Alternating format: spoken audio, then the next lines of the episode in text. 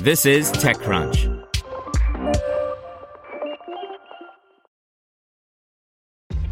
This episode is brought to you by ShipStation.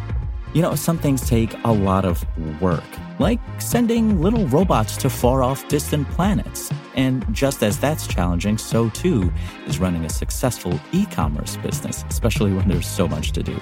So I want to introduce you all to ShipStation. Now, I love using ShipStation because of its easy to use dashboard, which makes managing orders and printing labels a breeze and super smooth. Oh, and the customer service is just out of this world. It's exactly what you need to help grow your business. Sign up for your free 60-day trial at shipstation.com slash technews. That's shipstation.com slash technews. This is TechCrunch.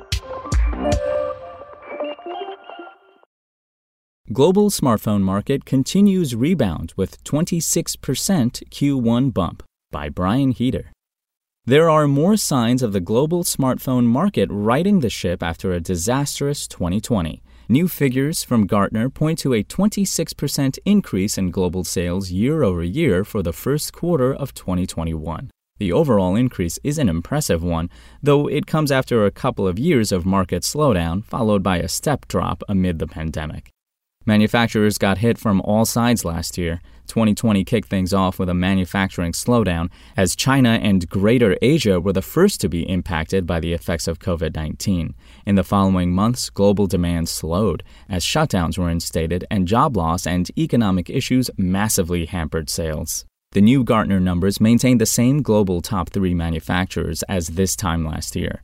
Samsung's overall market share grew from 18.4% to 20.3%, courtesy of budget devices, returning to the number one spot. Apple had managed to push its way to number one in Q4 on the strength of its belated 5G push. The company dropped down to number two for the first quarter, the same position it held last time last year.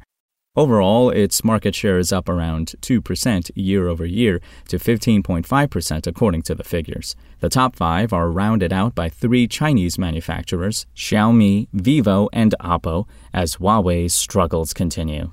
Thus far, global chip shortages appear to have had little impact on shipments. SpokenLayer.